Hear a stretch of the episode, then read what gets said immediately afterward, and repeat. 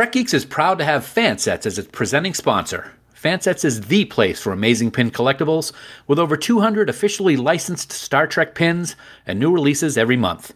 Stay tuned for a special discount code good on your next order at fansets.com. Fansets. Our pins have character. We are the Borg, and you are listening to the biggest little show this side of the Alpha Quadrant. It's the Trek Geeks podcast with Bill Smith and Dan Davidson. You will listen. Resistance is futile. You must comply.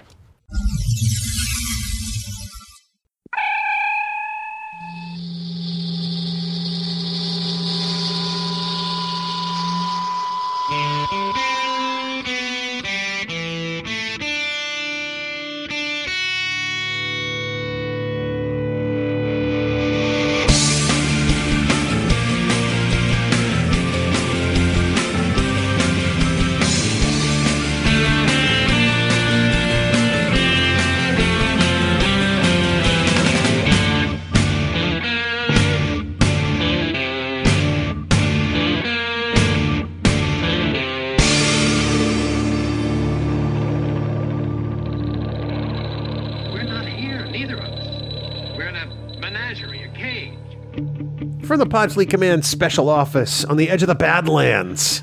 It's the biggest little show this side of the Alpha Quadrant and the flagship of the Trek Geeks Podcast Network. Greetings, everyone. Welcome to the Trek Geeks Podcast. I'm your co-host, Bill Smith, and wow, it's been a long time since I've said those words. I uh, I feel like it's been about six weeks or so because that's exactly how long it's been. We had a little break at the holidays, and um, I usually take the first couple weeks of January off simply just to give ourselves a little uh, relaxation in the schedule.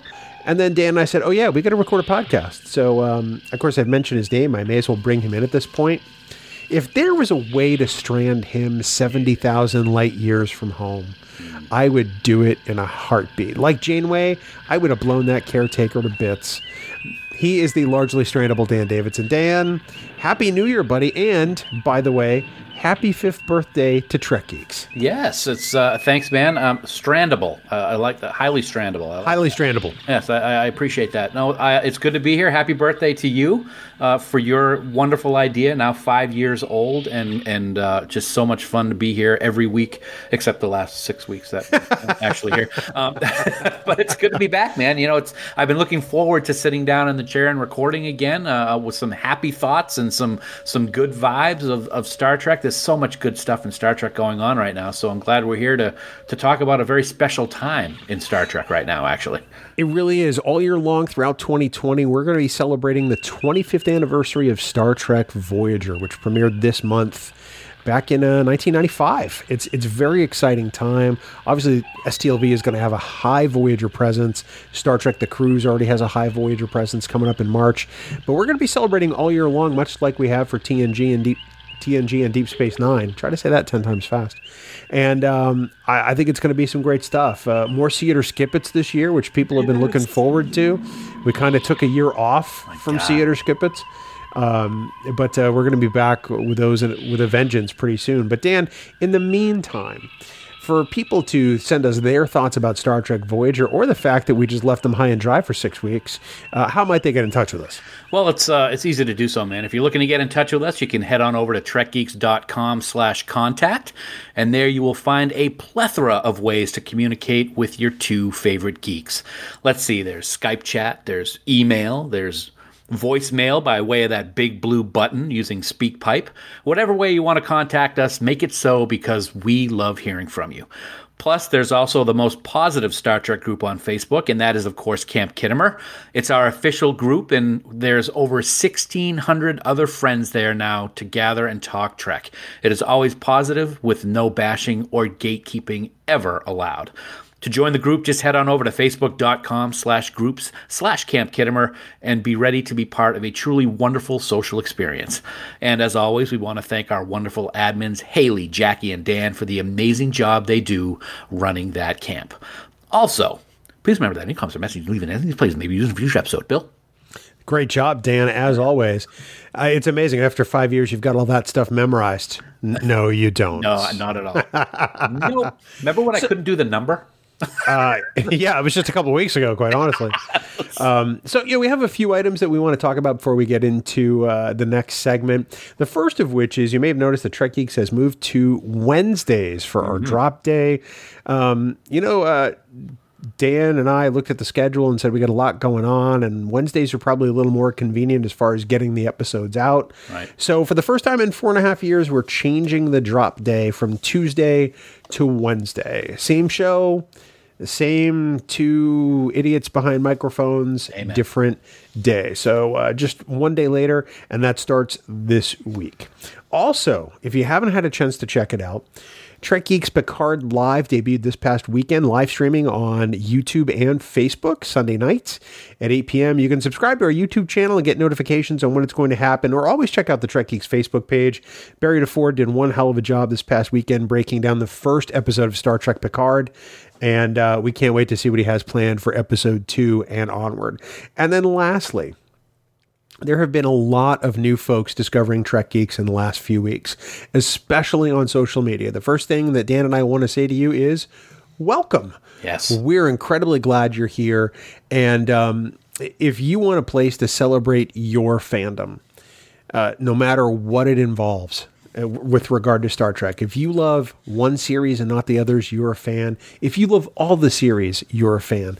But we're not here to tell you what to like or dislike. We're here to celebrate it all. So, Dan, um, welcome to everybody. Let's Yeah. let's love some Trek together. Yeah, absolutely. I, I'll, I tell you what, uh, it's still amazing for me to, to to think that we're just two guys sitting in front of a microphone for the last five years talking Trek, and we have all of these people that listen and follow us on social media. We truly appreciate it, and I got to say.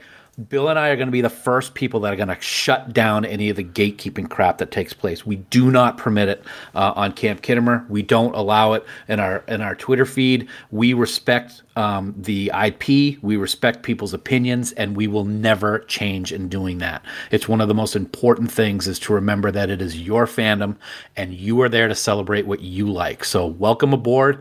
It is going to be a fun ride. Looking forward to it. We are Starfleet, and we are all Starfleet.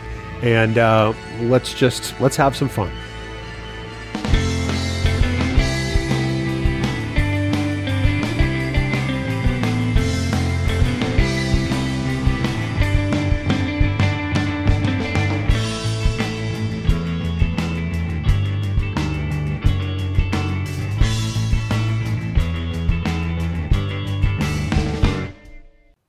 Yeah, it's been a long time since I've said these words, and I'm really know. looking forward to it. I can tell you're chomping at the bit, so here we go.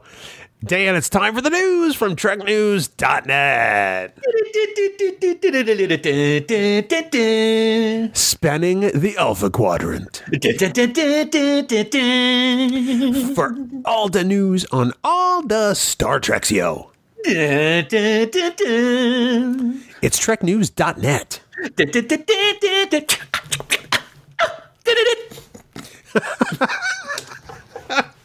online at treknews.net. I don't I don't know where you get these ideas. I really don't. Blip. Yeah. Yeah, it just happens. First up, Dan.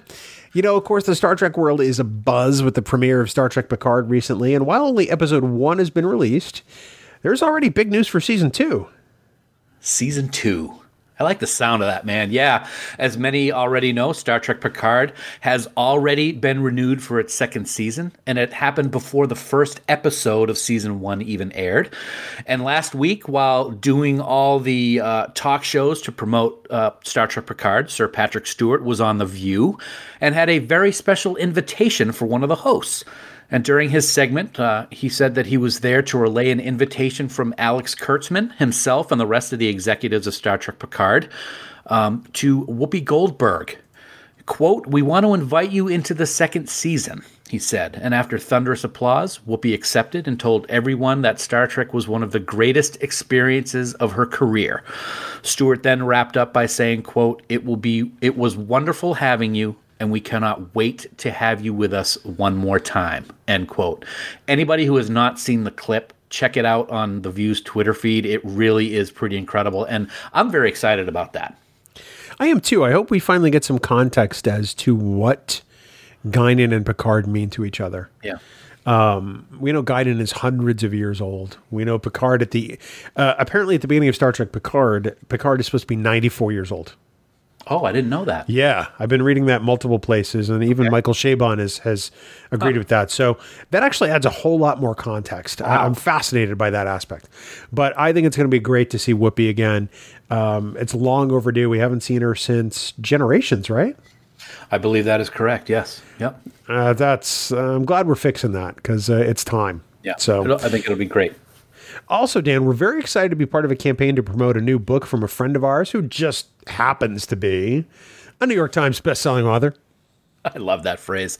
You know, I can't tell you how much I am anticipating this book, man. And and when we saw the material that we were going to be releasing as part of this promotion campaign, I became even more excited. Yes, our good friend Dayton Ward is a very busy man, and his much anticipated book, Kirk Fu Manual: A Guide to Starfleet's Most Feared Martial Art, is now available for pre-order. Uh, with the words of Dayton Ward, along with the amazing art by Christian uh, Cornia, this one is sure to be another bestseller. And hey, if you want to see an exclusive Kirk Fu move directly from the Trek Geeks, just head over to our new re released blog page to get info on, here it comes, the Jimmy Wallbanger as well as a pretty awesome trailer for the book from our friends over at Insight Editions. You know, this one's going to be great, and I have a feeling I'll be bringing my copy to STLV for an autograph from Mr. Ward. So that means, Mr. Ward, you better have your over it to STLV this year. Um, yeah, I I noticed you're not saying that to his face. Uh, your face, yeah. Yeah, no. Yeah, because uh, we're, we're hoping he's going to be there. I'm sure he's hoping he's going to be there. uh, time will tell. And of course, finally, Dan, you know, we're still reeling from the loss of Rene Auberjonois last year and our special memorial episode last week, but we really are happy to see that a new story about Odo is on the horizon. And, and this type of story should be piquing the interest of our friend, fellow podcaster, and comic book aficionado, Mr. Shashank Avaru. Yes, uh, my friend. I see a review in the near future over at uh, treknews.net because as we still deal with the loss of Rene, we are very happy to see that IDW Publishing will be releasing a new four part comic book series focusing in on Constable Odo at Deep Space Nine. Too Long a Sacrifice will be released in April 2020 and will take place during the most crucial and difficult part of the Dominion War. Uh, writers David and Scott Tipton recently discussed the project and said, quote, Too Long a Sacrifice shows the station during trying times, a series of mysterious and seemingly unavoidable un, excuse me, unsolvable terrorist attacks, just as the war has everyone strained to the breaking point. We'll get to see the darker side of life on the station as Odo leads the investigation, with increasingly desperate conditions forcing him and others to deal with new and unexpected allies and to use unusual tactics in their efforts to stop the attacks. You know, everybody knows that Odo is one of my favorite characters in Star Trek history. So to have this coming out now after we're just dealing with the loss of Rene is something that I'm really looking forward to. There's some great um, uh, images of art uh, out there available for the uh, the covers of Too Long a Sacrifice, and there'll be different kinds of co- different covers for each issue depending on where you get it and and what uh, edition you end up buying. So it's pretty cool. I'm looking forward to this. Some of the the smaller mini series have been really fantastic Yeah. from IDW lately. I mean, a, a lot of their work has been fantastic, but I think that they can tell a cohesive story and not have to worry about um, planning issue after issue after issue. And I, I think there's uh, I think there's been some some fantastic storytelling in some of these smaller arcs. So I'm looking forward to this one. This is one that I'm going to be getting. I know you will too. And uh, um, uh, here's here's to more Odo stories in the future.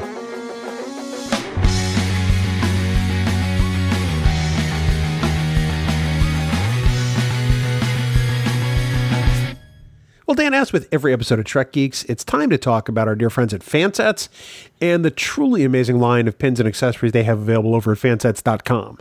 You got it, man. As always, Bill, the folks at Fansets are hard at work designing and creating new pins all the time.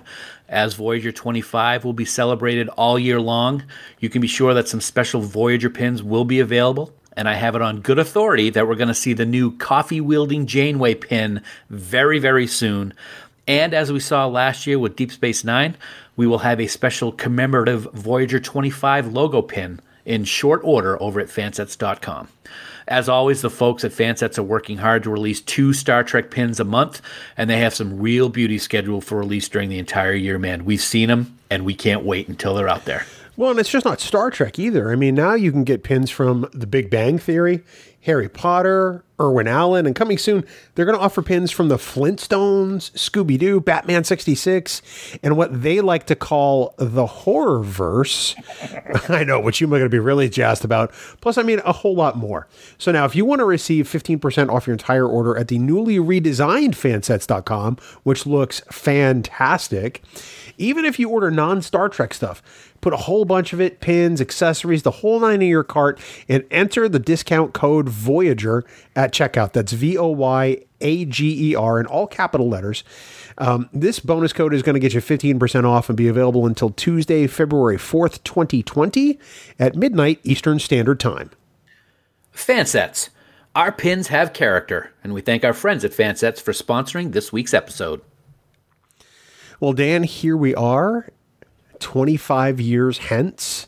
Wow. The the premiere of the second next gen spinoff. Of course, I speak of Star Trek Voyager, um, which launched its own television network. Yes, I remember You know, that. It's amazing to think that you know people complain about Discovery launching a uh, an, uh, a subscription service, or people complain about the fact that Next Gen was in syndication back in the day and wasn't on regular network television. Um, and, and you look at the fact that Voyager was used to springboard an entire network that a portion of which is still in existence today as the CW. And um, 25 years later, um, Voyager is really the only remnant that survived. Yeah, that's true. And here in New England, it was UPN 38, if I remember correctly, and that was uh, something that I was very excited about. I, I think I was I was very intrigued about this whole idea of a of a network in itself. But the only thing that I was really interested on the network was Voyager. so January 16th, 2005, uh, Voyager had the the primetime 8 p.m. slot because primetime on UPN was only 8 to 10. yeah, because the news at 10 started on most UPN stations. Right. Um, do you remember watching the premiere of Voyager? I do remember it. So, so finally, we you remember one. Yeah, I do. And I'm like, what the hell are we? Why is there a guy dressed like a farmer playing a banjo on this porch? I mean, I was just like, I was like, what the hell is going on? Really? here? Yeah. It was just, it was weird to me. I was, and and I remember the the the the the desert and the bright lights and people climbing up out of the hole in the ground and stuff. It just was like, this is this is freaky. I thought there were elements of the premiere that were very reminiscent of the original series. Really? Um, yeah, especially like the whole farmhouse thing. That just that one that was the one that got me. Um, I actually I love that. I love those set of scenes there.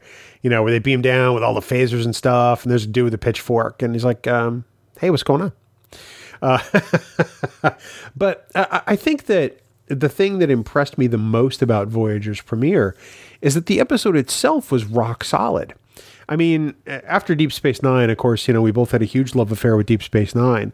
I wasn't quite sure what to expect when Voyager premiered. And I have to say that Caretaker is probably one of the stronger pilots for all of the Trek series. I have a greater appreciation for it now than I used to. I used to not really like Caretaker as a um, as a premiere for a Star Trek series, but I have a much better appreciation for it now. There's a lot of elements that I really didn't focus in on when I was younger, um, and in my old age, I have grown to appreciate things a lot more.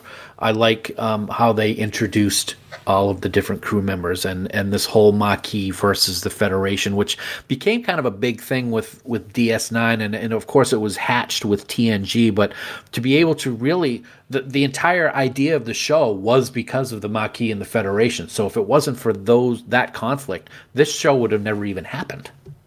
No, it's 100% true. They took the time to introduce the Maquis on Deep Space Nine in a two part episode. Oddly enough, called the Maquis. About that? Go figure.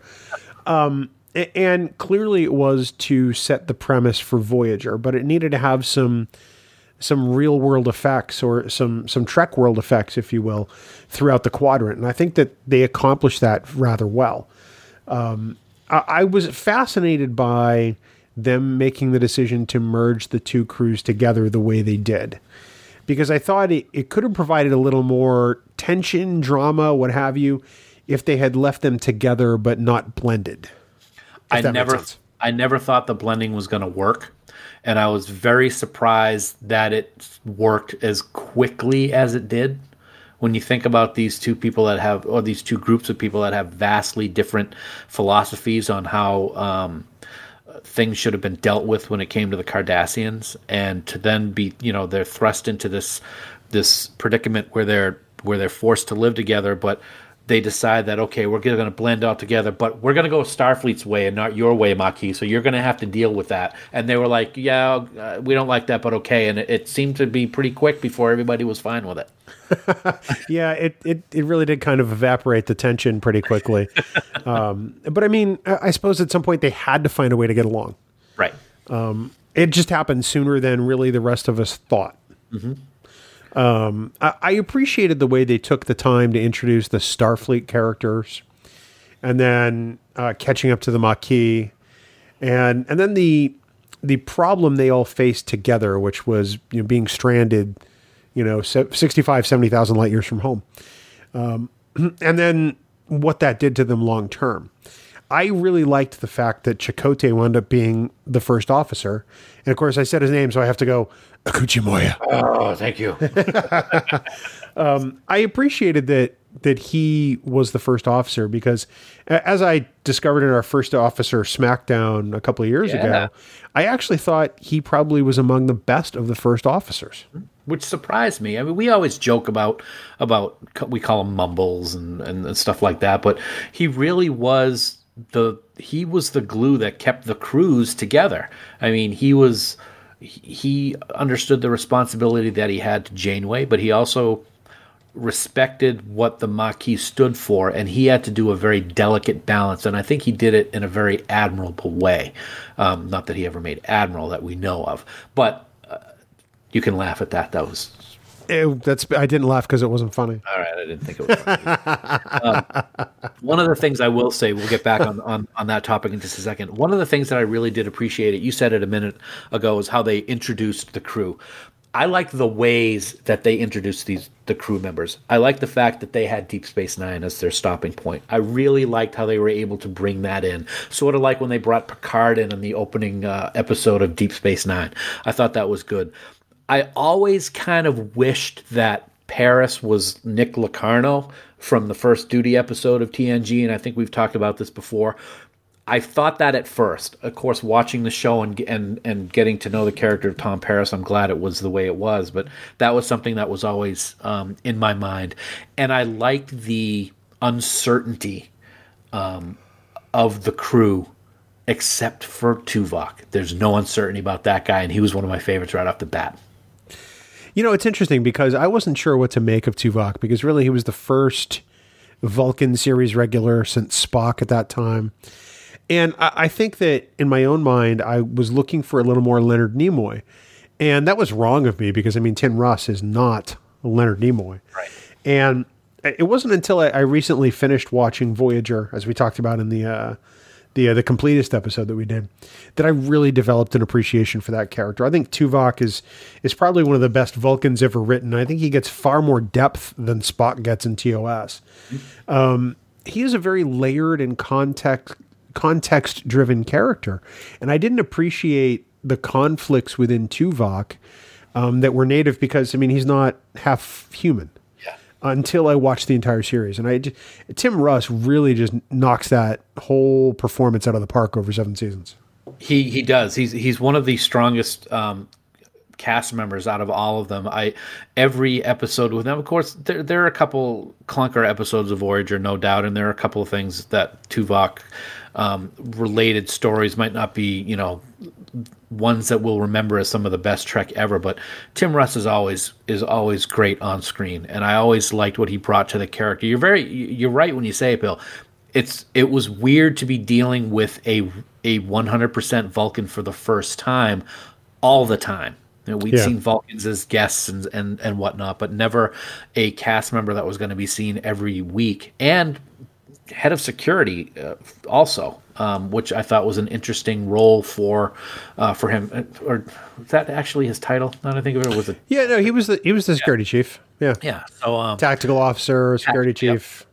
so I, I loved what I loved what his character brought. I loved one of the things I loved the most was the deep bond that he and Janeway always had, and I think that stands out most in um, a Year of Hell when when he's blinded and uh, they're saying goodbye to each other. I think that's Yeah. one of the strongest moments between the two characters in the entire series. So it it um, it's amazing to think that it's been 25 years since they first launched, but it feels like they were um, they were only together in the journey for seven years, but it feels so much longer, doesn't it? It really does. I I I still kind of marvel at the fact that it was only seven seasons because um, I, I feel like they went through they went through a lot. Yeah, I mean, eh, you know, every show goes through a lot because there's seven seasons at this point in Star Trek's history, but I feel like they endured far more than most crews would have had to simply because of the situation they were in. I think one of the things that surprises me about this is it took them a long time to come up with these characters. On the uh, the season one special features, Jeri Taylor um, uh, on the DVDs talks about how uh, it took them uh, weeks and weeks even to come up with a cast of characters because they found so many wonderful characters had already been done and they didn't want to repeat themselves. They come up with an idea and say, no, that's too much Data, or no, that's too much Odo, or that's too much like Worf. And you look at the characters they came up with, and they are really nothing like any of the other shows. So I, I really have to tip my hat to all of them because it would have been really easy to retread some ground now with this second TNG spinoff. And it just it didn't happen. No, I, I I don't disagree with you, and but it's funny when you sit back and think about the character development and and what they did. I think they made the right choice in in doing things the way that they did. Yeah. uh, because it really made for you know it made for something special. This was the first time that they they were going to have a Star Trek show that wasn't tied to the Star Trek universe as we know it. They're going to be seventy thousand light years away. They're going to have to deal with new things. This was this was kind of in, in some weird way, and and and please let me know if you don't agree with this. This is kind of the way back twenty five years ago to get away from canon, the way that Discovery season two just did um, to get away from canon. I hadn't thought about that. in some aspects. I mean, there's still Starfleet and there's still the rules and everything, but they were able to do some things, and we see things that we weren't used to in the Star Trek universe at that point. Well, I think I even made the comment on Discovering Trek, or you made the comment, one of us made it, that it kind of adds a Voyager quality to season three of Discovery. Yeah. Um, and I, can see where you're coming from with that. I, I, whereas Kurtzman said they were trying to get away from canon, I think that um, Berman probably didn't care. That's a good point. Maybe I'm putting that the wrong way. I just I don't think that concerned him. Maybe I'm wrong. I don't know. And, and as it shouldn't. I mean, as a good writer, you don't have to worry about stuff like that. Well, that's it. I mean, you know, with with a great writing team, you can you know navigate the whole way. Um, look at some of the great writers Discovery had season one, and they were able to tell a fresh story while Right. still adhering to the canon of the universe. That's true. But anyway, back to Voyager. Voyager 25. Uh, yeah, the, I'm still blown away. It's the 25th God. anniversary because I remember being at my friend's house. She had a watch party, and I was there, and we sat in her living room watching it on her big screen TV, and uh, I was like, "Damn, You know what's funny? what's up?" We were both 25 when it aired 25 years ago. Yeah, I don't remind me. Voyager's been around for half our lives. My God. Now I'm old. You're old. so uh, I want to talk a little bit about some of the characters and, and maybe some of our first thoughts regarding them. And uh, I guess I have to start with Janeway, and I, I kind of want to go first. Um, even though it took me a long time to finish watching Voyager, I had a respect of Kathryn Janeway from the get go because she clearly was a leader who cared about the people under her command and cared about upholding what Starfleet was about. Right. I always had a tremendous respect for Janeway for two reasons. And, and I say this tongue in cheek, but I'm really serious about it. One, her dog. Love her dog. Yep. And two, the one scene where she's getting ready to leave and she's talking through a through a pad to her her fiance and he says I can't remember the exact word, but she goes, "Hey," and she pulls the pad right up to her face and says, "You're never a, a bother or a trouble or something like that." Just the way that she says that line, to her boyfriend or fiance, Mark, I think it is. Yep. Yep. Is just it's just something I'm like, she's gonna be a cool character. I'm really gonna like her. But she knows when she has to tap the badge, so to speak, and be the captain. And she knows when she has to be a mother. And she knows when she has to be the person to let the people argue or fight. I really like she has so many layers and so many responsibilities that other Starfleet captains don't have because they're not stranded 70,000 light years away with two fighting crews. And she just always nailed it. And and I didn't appreciate that at the beginning. Hashtag tap the badge. Tap the badge. That's a that's a phrase that that that we could use again someday. That's that's not bad. After five years, you've had one good phrase. That's awesome. Hey. Yeah, no, I can respect all of that. Uh, plus, I mean, I have to give all the credit in the world to Kate Mulgrew. I mean, obviously, if it's not on the page, it doesn't make the screen, but it's her interpretation of those words, I think, that makes all the difference in the world. She created a, a, a an incredibly layered and multidimensional character, even in that pilot. And it, I think that's the reason why it gets off on the right foot. I think it really starts at the top in this case. Just look at the way she talks to Paris when when she goes down to uh, uh, Australia or or Botany Bay or wherever the hell he's in prison. um, but just the way that she she she she's kind of she's kind of not wanting to be there, but kind of wanting to be there to see what happens. You know, she knows Admiral Paris, and it just it just works. And and like I said, I I appreciate the character and have always appreciated it. The problem that I have with myself is that I didn't appreciate the show back then as much as I should have when I first watched it as I do now. And we apologize to all of our listeners in New Zealand. um, because the penal colony is in New Zealand. New Zealand. I knew it was down there somewhere. Yeah, it's it's it was on the, the sets of the Lord of the Rings. That's where it was. Bay was launched from down in New Zealand, wasn't it? So I was, I was, at least I had the thought in my head. Just just stop. just stop. Um, I, I think one of the characters I uh, I used to. There was a time in my fandom when I used to make fun of Voyager, Yes, there was. and I I admit this. Uh, mea culpa, mea culpa, mea maxima culpa. I was wrong, but I used to pick on Harry Kim a lot. Yes, you did. And I have to say, I have done an about face on Harry Kim like you wouldn't believe because eh, this is going to sound crazy. I think he could be one of my top two favorite characters in Voyager. Really? Yeah. I was not aware of that.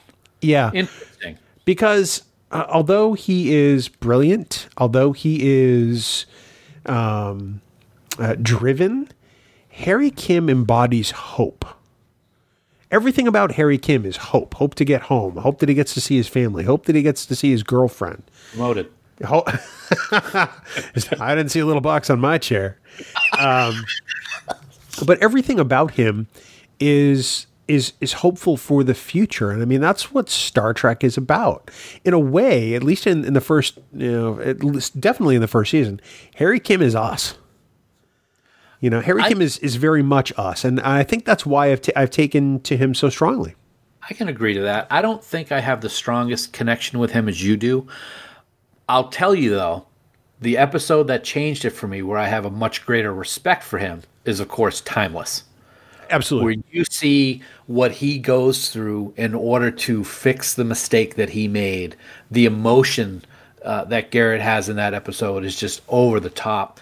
And on the on the on the other side of that coin, sometimes his want to get home clouded his judgment, as we saw in. Um, uh, when they were trying to go through the the pass, the, the Northwest Passage, as they call it, he didn't care what was there. He wanted to get through it, Right. and that was it. And uh, so it was a, it was a double edged sword. But um, it's I I never knew that you felt that way about Harry, man. Even to this day, that was a that was a shock to me that you just said that. I, I think it's a, a realization I've come to since I finished Voyager. Really, um, you know, I've had a lot of time to think about it. I mean, all those characters are, are fairly special, but I think that I think Harry speaks to me the most, you know, as as me, because I mean, he's he's not as annoying as Wesley Crusher, and that's not Wil Wheaton's fault. That's the writing's fault. That's correct. Um, he he serves consistently and never once asks what's in it for him, except the one time he said I didn't see a box on my chair. Um, and never gets promoted. I mean, he's doing some some pretty kick ass work. You know, he's in a way he's kind of the unsung hero in many episodes, and I I have a very vast appreciation for Harry Kim. I gotta say, I used to dog on Neelix a lot too. A lot of dogging. A lot of dogging on Neelix, and I have to say that I actually really like I, I really like Neelix. He, I think that he was originally he was the comic relief is the wrong word. He was the he was the the joke of the of the cast. I I, I think unfortunately he was like he's going to be this funny looking guy. He's going to be in the he's going to become the cook. He's it just it just didn't seem at first that they gave this character any seriousness but then they had some serious episodes with him, and that changed a lot of people's perspectives. And um, I'm glad it did. I mean, we've joked about him. I mean, we joke about him to this day. Some of the things, some of the Neelix things, the, the yeah, the lungs, losing his lungs, and and and being a drunk Klingon, which was kind of the weirdest thing in your life. But um, it, it's amazing that you can have a character that is created for a show and on paper, it might be one thing, but once you put the right actor into the role, it becomes something entirely different. And I give all the props in the world to Ethan for to Ethan for what he was able to do with that character based on what they I think originally had for him, especially in season 1. The thing that I really appreciate about him is that Neelix evolved right before our eyes. You know, he was the guide at first and the chef. And when they got to a point where they had gone past where he had ever been, he really had some anxiety as to, well, they don't need me anymore. They could just exactly. cut me loose. And it says a lot to Janeway that she valued his presence in their relationship so much that, you know, she's like, essentially, dude, what are you talking about? You're part of this crew. And he was. Yeah, yeah, and he was. And I, the episode where Neelix leaves, really, I was kind of bummed because I was yeah. hoping he'd go back to Earth with them all. Um, but I totally understood why he did, and I thought the way that they got him off the ship was actually pretty good. I thought it was fantastic, and, and I talked a little while ago about the Tuvok Janeway moment that really defines their relationship in Year of Hell. The Tuvok Neelix moment when Neelix leaves is another one when Tuvok tap dance or taps his foot to dance that shows the respect that he had. That's a Quark Odo type thing. That I was just going to say, yeah. yeah. I was just gonna say, I think it for me it, it rivals the Quark Odo relationship, and honestly, I think it's a better friendship overall than than uh, than Kim and Paris. Although Kim and Paris was always in your face, kind of like O'Brien and Bashir. Um, I thought that the Tuvok Neelix Neelix dynamic was far more um, heartwarming and entertaining very entertaining. And I think it was a holodeck thing, but what episode was it when Neelix was trying to make him smile and he was like pushing his lip up? I just think of that, I start cracking up. That was a good one. I can see you doing that from time to time. I'm going to do that to you at work tomorrow. Don't ever touch my face. I think one of the characters that I think got short shrift and uh, really, I mean, uh, was just wasted was Kes. I'm glad you brought that up. I, uh, I, you know, in the first couple of seasons, I really like Kes. I like what she meant for Neelix. I like what she meant for the crew. I like the position that she puts Janeway in, sort of having to be a pseudo mom of sorts. Um, because you know Kes has this lifespan that is incredibly short, and I thought that that could bring some real drama and, and sadness to the crew at some points, and I thought that it was a potential that was just absolutely wasted. I was uh, unfortunately, and I don't mean to speak ill will of anybody. I was never a Kes fan, never have been, and yeah. I don't think ever will be. And and I've been working on. Um, we're going to be doing um, season two of See It or Skip It pretty soon, and and you're going to hear that again. You're going to hear that Kes it was it was a Kes story and it was a wasted Kes story. I thought it was I just and it's unfortunate and and oh God I don't want to sound mean but it, it for me and it's just for me and I could be wrong and I apologize if I offend anybody. It wasn't just the writing. I really have had a hard time with with Jennifer's performance as Kes. I've really never grasped that character. And I don't know if it's because there was nothing to give her for the writers or if she just wasn't right for the role. I don't know, but it, it, she's just a character that I never really had any love for. I guess. Sorry to say. No, no, I don't think you should be sorry about that at all. I looked at Cat, Kes as having this sort of, um, uh, what's the word I'm looking for? Uh, an ethereal quality of sorts, sort of extremely delicate in a way that almost seems too, uh, too right or too perfect for the world she was in. And I think that's really true of her presence on Voyager. I think it's true of her presence in Neelix's life. I think it's true of her leaving uh, the Ocampans. You know, she just had this sort of, uh, sort of ethereal, sort of mysterious quality. But I think a lot of what failed the character of Kes was the writing more so than it was the performance of Jennifer Lien. I, I think that if they had actually developed that character into something worth watching, I think that Jennifer would have carried that out no problem. I think one of the things that was upsetting, and and, and it, uh, I sound like a hypocrite when I say this, is I think they got rid of her to bring in Jeri Ryan. I, I just the way that the way that she left, and then all of a sudden we had Jeri Ryan to bring in the new the new era of of the strong female character on the show um, was kind of a disservice to the work that that Jennifer put in. Even though I was not a fan of the work, and and I say this as a joke and I, as a funny thing. One of the things I could not stand about Kes, and this was what Jennifer did, the way that she walked down the corridors drove me freaking crazy. I couldn't stand it. She like bopped. She's like, doo, doo, doo. You have issues. I don't know. It's just something I was on. every time that Sue and I are watching an episode on H and I when we were back in Maine, and she'd be walking down the corridor. I'm like, I can't watch this. I feel like there's a requirement to have a hybrid character in every Star Trek now.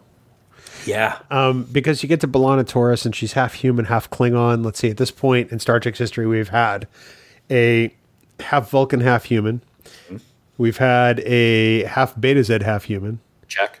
Uh, we've had, um, well, if you think about it, because they didn't, we didn't know it at the time. Sisko is half alien, half human. Um, uh, I don't think there were any other hybrids on Deep Space Nine. um, and then in Voyager, you get a, a, a Klingon human hybrid. I almost think that in a way they checked off that box, but B'Elanna Torres as a character was so, so much more. She scared the crap out of me. Yes. Yeah, especially the one where she separated when she was when you got to see her Faces. Yeah. Oh my god, she's like, I'm not getting anywhere near that girl.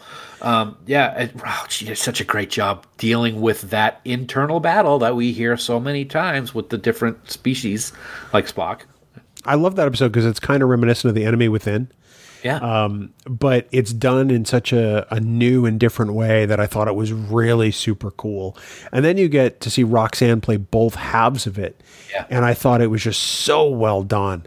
You know, it had the, the, the potential to just be really kind of lame and just ripping off a TOS episode, but I really think that they accomplished it super well. And and I I, I think that B'Elanna is the perfect choice for an episode like that of all the hybrid characters, because there was that inner conflict within her. It was probably more pronounced than Spock because he repressed everything. and her character really grew over the seven seasons a, a lot and a lot more than some of the other characters. And we got to see her you know chief engineer and she did so many great things and the relationship with tom and then having the baby and and, and all these things.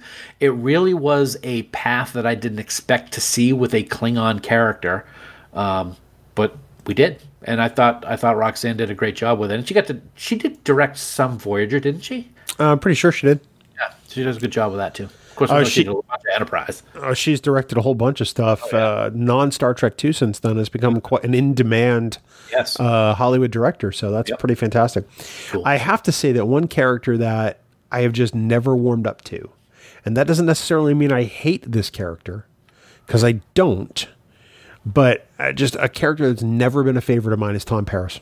Yes, I know that you're not a big fan of his. He's kind of he's kind of the he's he's kind of the jerk of the crew. Oh, when you think about it, a lot of the way that he acts, that you know, Janeway doesn't like to be called ma'am, so he calls her ma'am for the entire run of the series.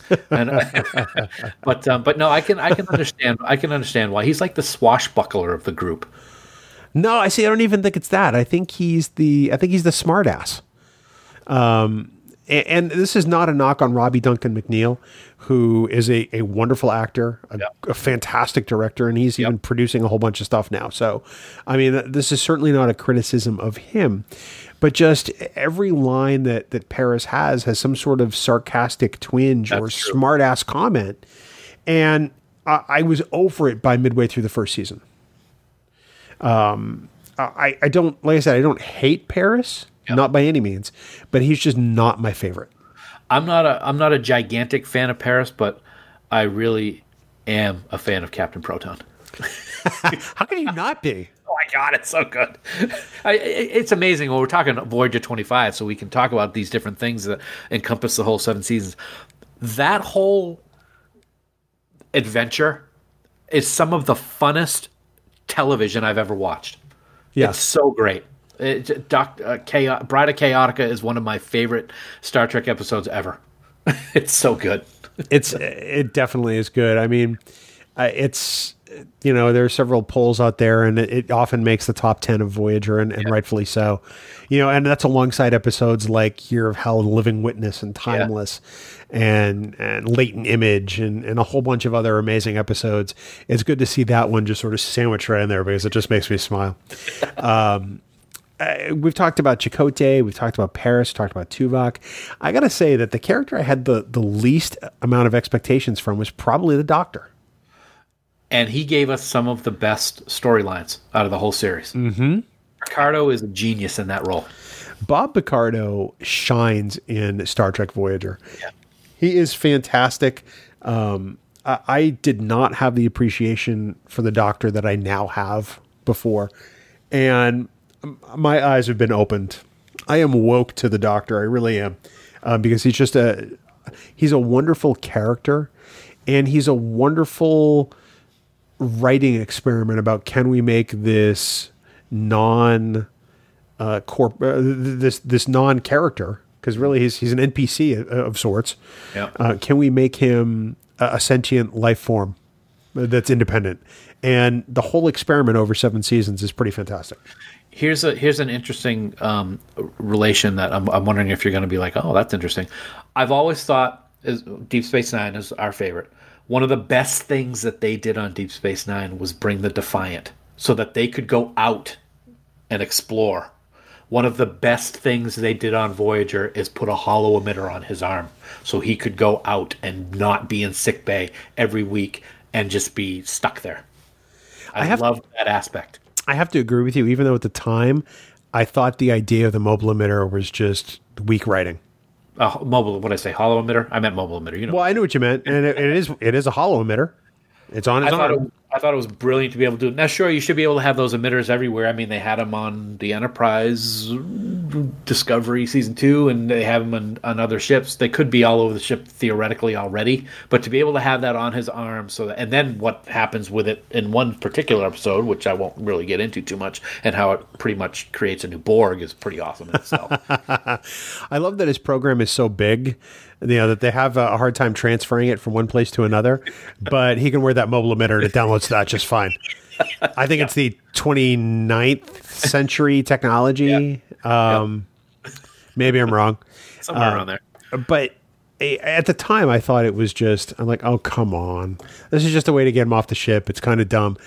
In hindsight, it wasn't dumb at all. It was actually pretty smart. I thought it was pretty awesome. I liked it a lot. He he really did a great job. And I know we also joke about the Seven and, and Doctor singing uh, opera hour all the time, but um, hi- some of his some of his episodes are some of the best. Also, they're great. They're great Star Trek episodes, and they make they make you think about things in Yeah. a different way. So They really do. And of course, I mean, I, I- I think we'd be remiss if we didn't talk a little bit about Seven of Nine.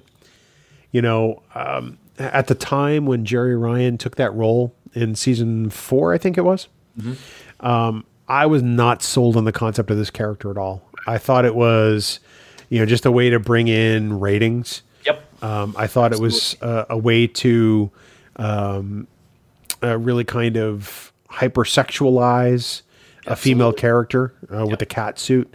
Yep. And in the end, what Seven turns out to be is actually a character who is quite human.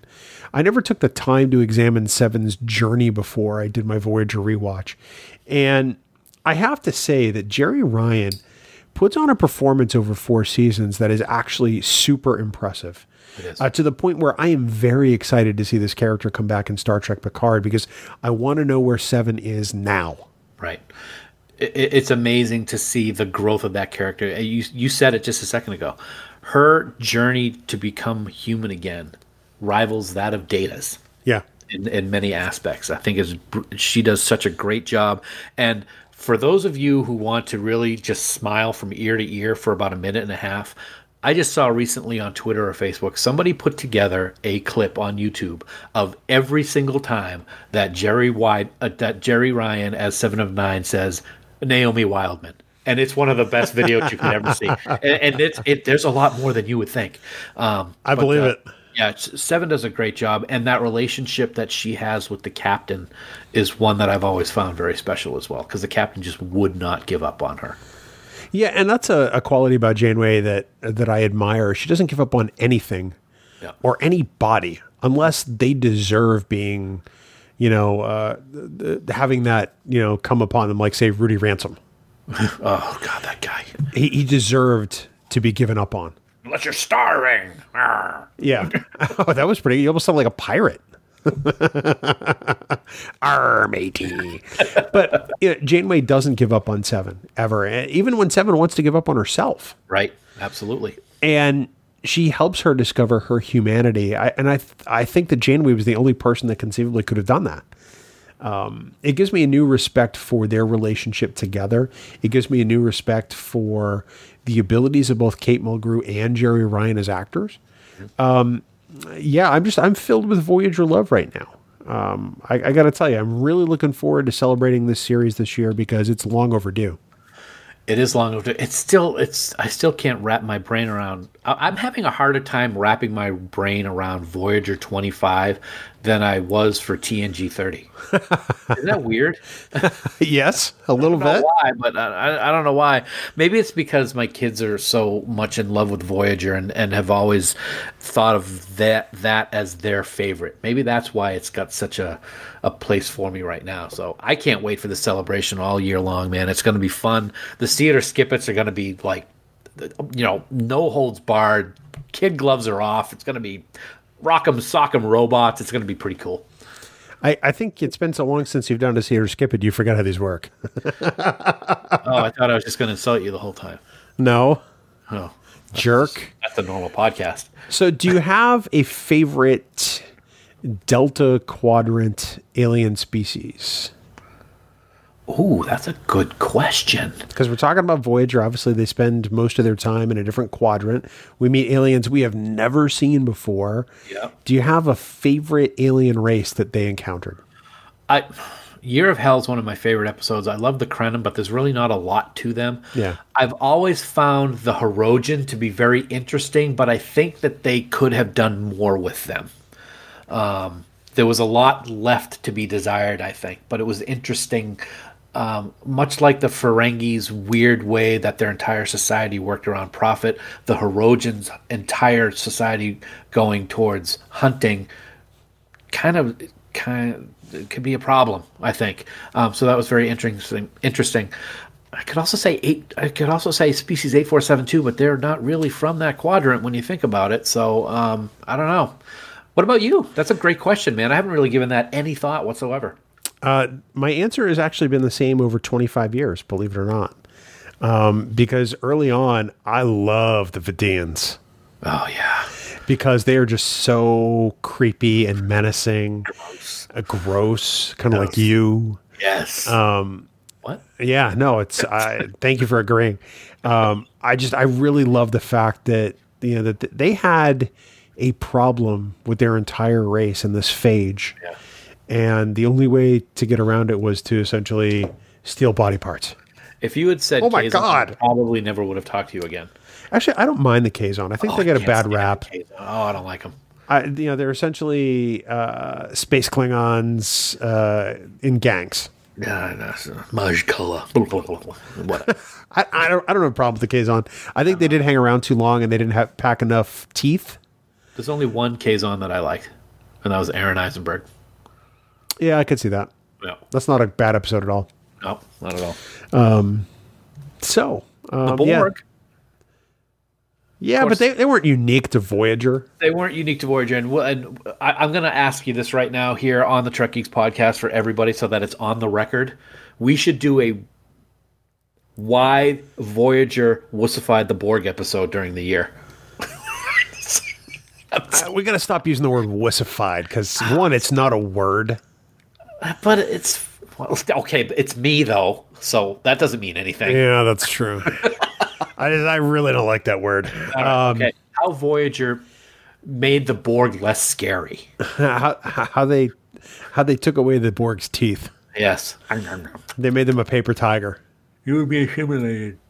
I Oh, I can't believe I'm doing this. I can't believe either. Uh, God, you got to. St- I thought you were back in rehab. This is amazing.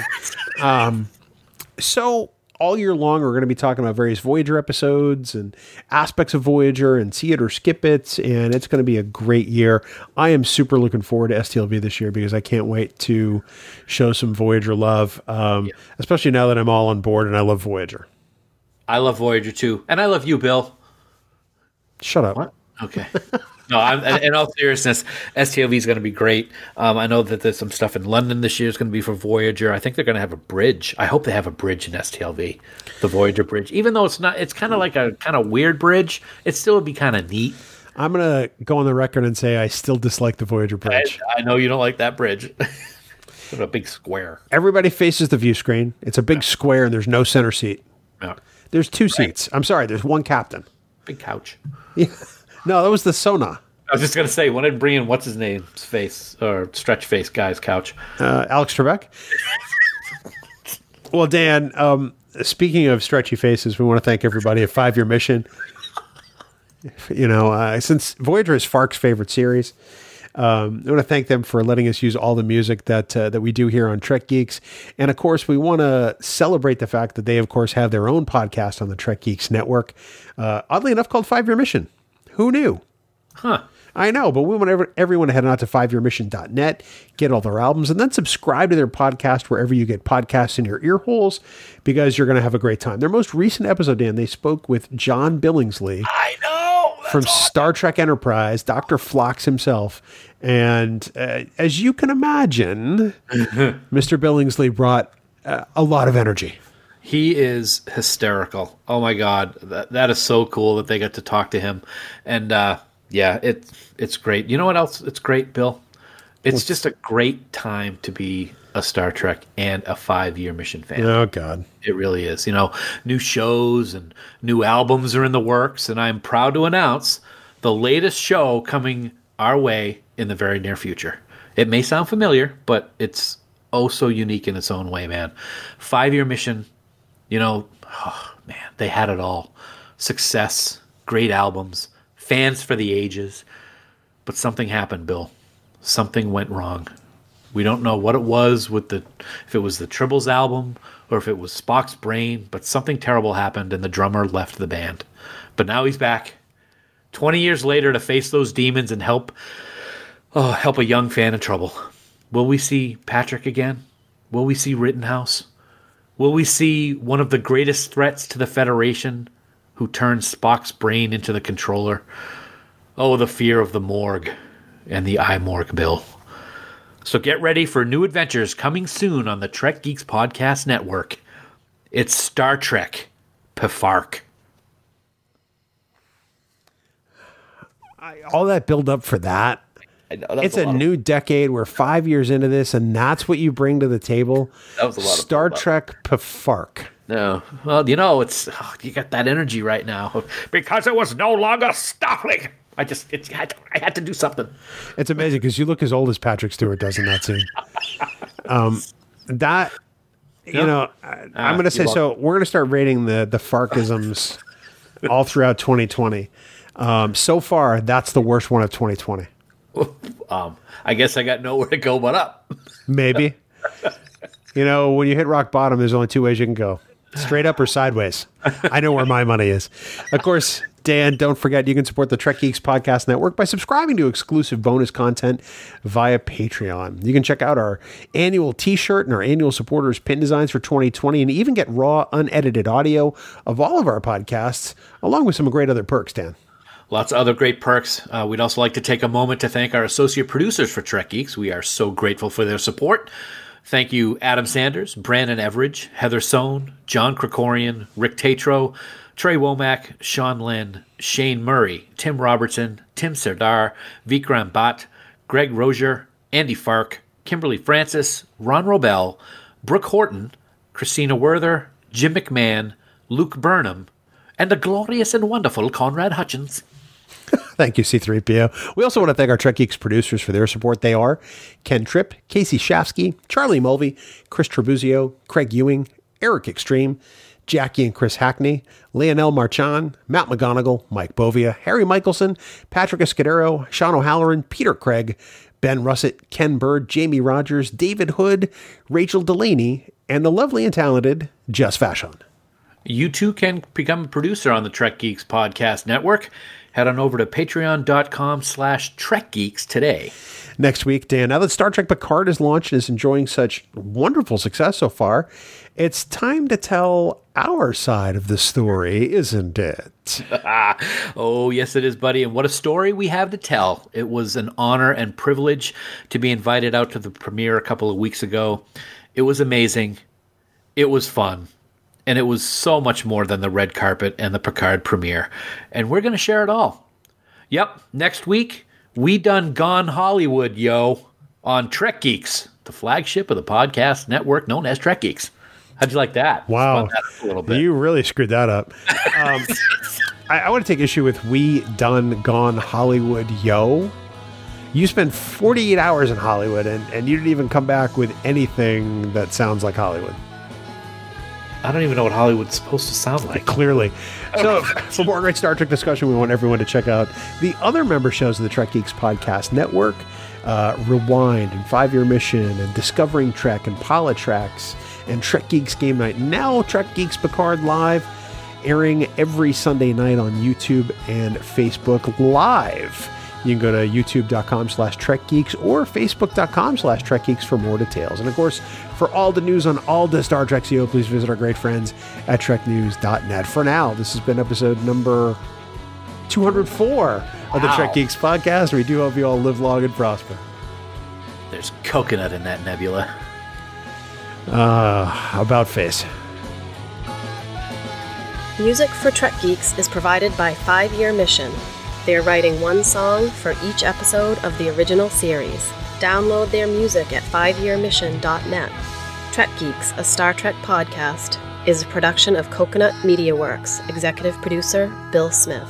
For even more Star Trek discussion, check out Discovering Trek, a Star Trek Discovery companion, available on Apple Podcasts, Spotify, and discoveringtrek.com.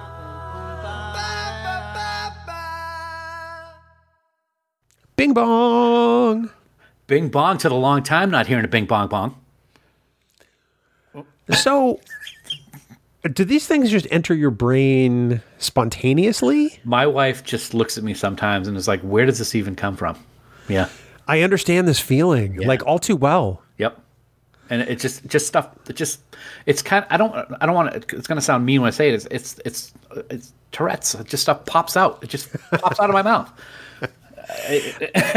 it's The amazing- bad words but you know The amazing thing is, is this is the filtered view. I can't imagine being inside your brain for the unfiltered view. oh yeah Sue gets that all the time Oh, yeah Oh, that's of poor- loves about me I'm thinking right or now. si- or she tolerates. I don't know how good's the life insurance policy. well, yeah, as you uh, as you mentioned, we've had about six weeks off since we've done Trek Geeks. Um, Yeah. We've done some discovering Trek since then. Uh, I did a, a Picard Live beta test and a Picard Live episode. Surprisingly, yes um, congratulations Thank you. But it's been about six weeks since we've gotten behind the Trek Geeks mics, and uh, it. I feel like we got to learn how to do this all over again. well we had the Rene thing but that was different that was very very calm and you know sad and everything this is a, our first real foray back into the woohoo go Trek geeks go Star Trek Go Trekkies. that's that's really great, Dan. Yeah, thank you. That's My- why My contribution for the week. Oh, it's, it's the first time for everything. So, uh, congratulations. Um, yeah. So you know what? I I'm really excited to talk about Voyager 25 today, more so than I was a year ago at this time. I will say that I have been looking forward to this conversation for a while because, as we've talked about several times over the last year, my appreciation for it has just grown exponentially. So I am very excited for this year's celebration, like uh, right up there with Deep Space Nine celebration. I think. Oh wow. Yeah, I'm. That's really excited cool. about it. Yeah, and with all the things going on with Picard and and Jeri Ryan being back and stuff like that, I just I'm so excited about Voyager 25. They deserve this recognition. Absolutely. Worked hard at it, so I think it's great that it's here. So let me ask you this: In last week on the Rene tribute, we talked about your Deep Space Nine print and how sadly you won't ever be able to have Rene sign it. Yeah. Are you going to do a Voyager print and have the cast sign that? I haven't thought about it, but I certainly am not saying no to that. I think it's Yeah. something that I probably should do. I mean, I probably should have at least one that has all of them. I mean, I don't I'm not going to have TOS obviously, TNG probably not, um, DS9 can't. Um, all the Voyager people are around, so I better get cracking. Well, you you could conceivably wind up getting a, a TNG one. Um, you Oh, never yeah. know. I mean, Patrick so infrequently does autographs, but you Michael's could get every. at his desk. I did get him what year Yes. before last. yeah, you did. Finally? I'm working. I am working hard on my Discovery one. That one's coming along well. I, I'm psyched that I pretty much finished my Discovery one. Yes. Uh, yeah. So yeah. Um, so did you see they added Nana to the Nichelle Nichols farewell con this this week? I saw that they also added somebody else. I saw who was it? Um, I forget. They added somebody else though, oh, you're good. and I apologize that I don't remember who it was. I saw it today very quickly while I was in the middle of doing something at work. I'm gonna look right now. Okay, well you do that, and I'll talk about things. Um, yeah. So his his Bill's poster's got a lot of Discovery signatures on it. Uh, Mine Lots. has mine has a few, and uh, they're getting better. Oh, It, it was Marina. there we go, Marina. Okay. So so far, all the, they also added Wil Wheaton as a speaker, but so there's Nichelle, there's Walter, there's Marina Sirtis, there's Doug Jones, there's Sonequa Martin Green, there's Rekha Sharma, there's Rod Roddenberry, there's Wil Wheaton speaking at the banquet, there's Nana Visitor, there's Michael Forrest, there's Herbert Jefferson Jr. from Battlestar Galactica, there's Chris Doohan from Star Trek Continues, Bobby Clark, the original Gorn, uh, Tanya Lemani from uh, Wolf in the Fold, uh, Tim Russ from Voyager, Sean Kenny, who was uh, an extra in many things and played Captain Pike in the wheelchair, Barbara Luna. Ooh. Oh, uh, Vic, Victor Brandt, who was Tongo Rad in uh, The Way to Eden, Michael Dante, who was uh, Maab in Friday's Child, Beverly Washburn, who was Galway in The Deadly Years, uh, Felix Silla, who was Twiki on Buck Rogers, Gary Lockwood, Sa- Sally Kellerman, France Nuyen, uh, Mariette Hartley, My God, there's going to be a lot of people there. Charlie Brill from Trouble with Tribbles. Yes. Yes. And also uh, Trials and Tribble-ations. Tribble-ations, yep. And Gary Graham round out the guest list for Nichelle, oh, Nichelle Con. Plus, there are special moderators like our dear friend Michelle Specht, Mm-hmm. our other dear friend Larry Nemecek, Scott Mantz, who blew us off once, Mike Okuda, Denise Okuda, Melinda Snodgrass, uh, David Gerrold, Eric Stillwell, Joe D'Agosta, all kinds of, of Star Trek royalty at this con, and uh, and I'm going. So I was going to say you forgot one person, Bill Smith. I, I'm not involved with the con. I'm I've had press pass. but you're going. I'm Yeah. going, but uh, Oh yeah, one, you get one press pass. Now you get them all. you were offered. You decided to go to London instead. I I know that, Uh, and that's, that's I'm okay with that. Pip pip. Gonna go to Downton Abbey. Oh my God. Okay, so No, no, no, no. Say it right. I was gonna, I'm gonna, but Okay. For those who may not have heard, you know how I always have teasing my wife about Downton Abbey. Well, yeah, well, over on New Year's Day, actually, we were sitting relaxing, and I just said, "All right, I'm gonna surprise her." Turned on the TV, threw up Downton Abbey episode one, and she's like, "What are you doing?" I said, "I'm gonna watch episode one and see what I like." Oh my god, it is the best effing show ever. I don't think, and I'm dead serious when I say this, I don't think I have ever been as emotionally attached to characters in a television show as I am with this show. Really? Oh my god, it is so amazing. I didn't care about the time frame. It actually opens the day the Titanic sinks, so that gives you the time frame. It's in the early 1900s. I'm like, I don't care about that time frame. It's boring. It's, they're just getting electricity. They don't have no cars. Oh my god, it is so amazingly good. So good. I have cried more in this show than I can even care to admit. Really? Oh God, yeah. I'm, I'm fascinated by this only because you mocked it for so long. I know, I did. Yep. She still won't watch Lost though. God damn it. Well, it's because Lost sucks, and so do you. That's all right. I'm the you know I'm the better person by you know watching it. But it, You're better than your wife. No, I'm sorry. Is no, that what no, you're no, saying? No, not at all. No, no, You're a better person because you watched Lost. no. no What a crock of watched- BS that is. that is. Downton Abbey. No. I can't wait to tell her this. oh, My she'll oh, know. She's probably listening right outside the door right now. You're a better person because you've seen Lost. I have heard it all. I've got it on tape. It, I, I will say, if you have not watched Downton Abbey, watch it. I've never steered you wrong, man. Yeah, okay. in all seriousness, it is really good, and I apologize to all the people that uh, were offended by my making fun of Downton Abbey because it is a treasure. Your face is a treasure. Downton Abbey podcast coming soon. From Coconut Media Works and the Trek Geeks Podcast Network. So it's Mission Log gets Love Boat and we get Downton Abbey. There you go. Uh, I don't like this. I want uh, I want Buck Rogers in a parlay. I like that. We could we could do that. Ranger Three, a Buck Rogers podcast. Very nice. Very nice. Call. I may have already thought about this, but Uh, you so you, think? uh, not often. Are You ready to do this, jerk? I am. Let's do it, man. Good to be back in the chair. Yeah, sure. Although now we have our first outtake for next year's outtake special, so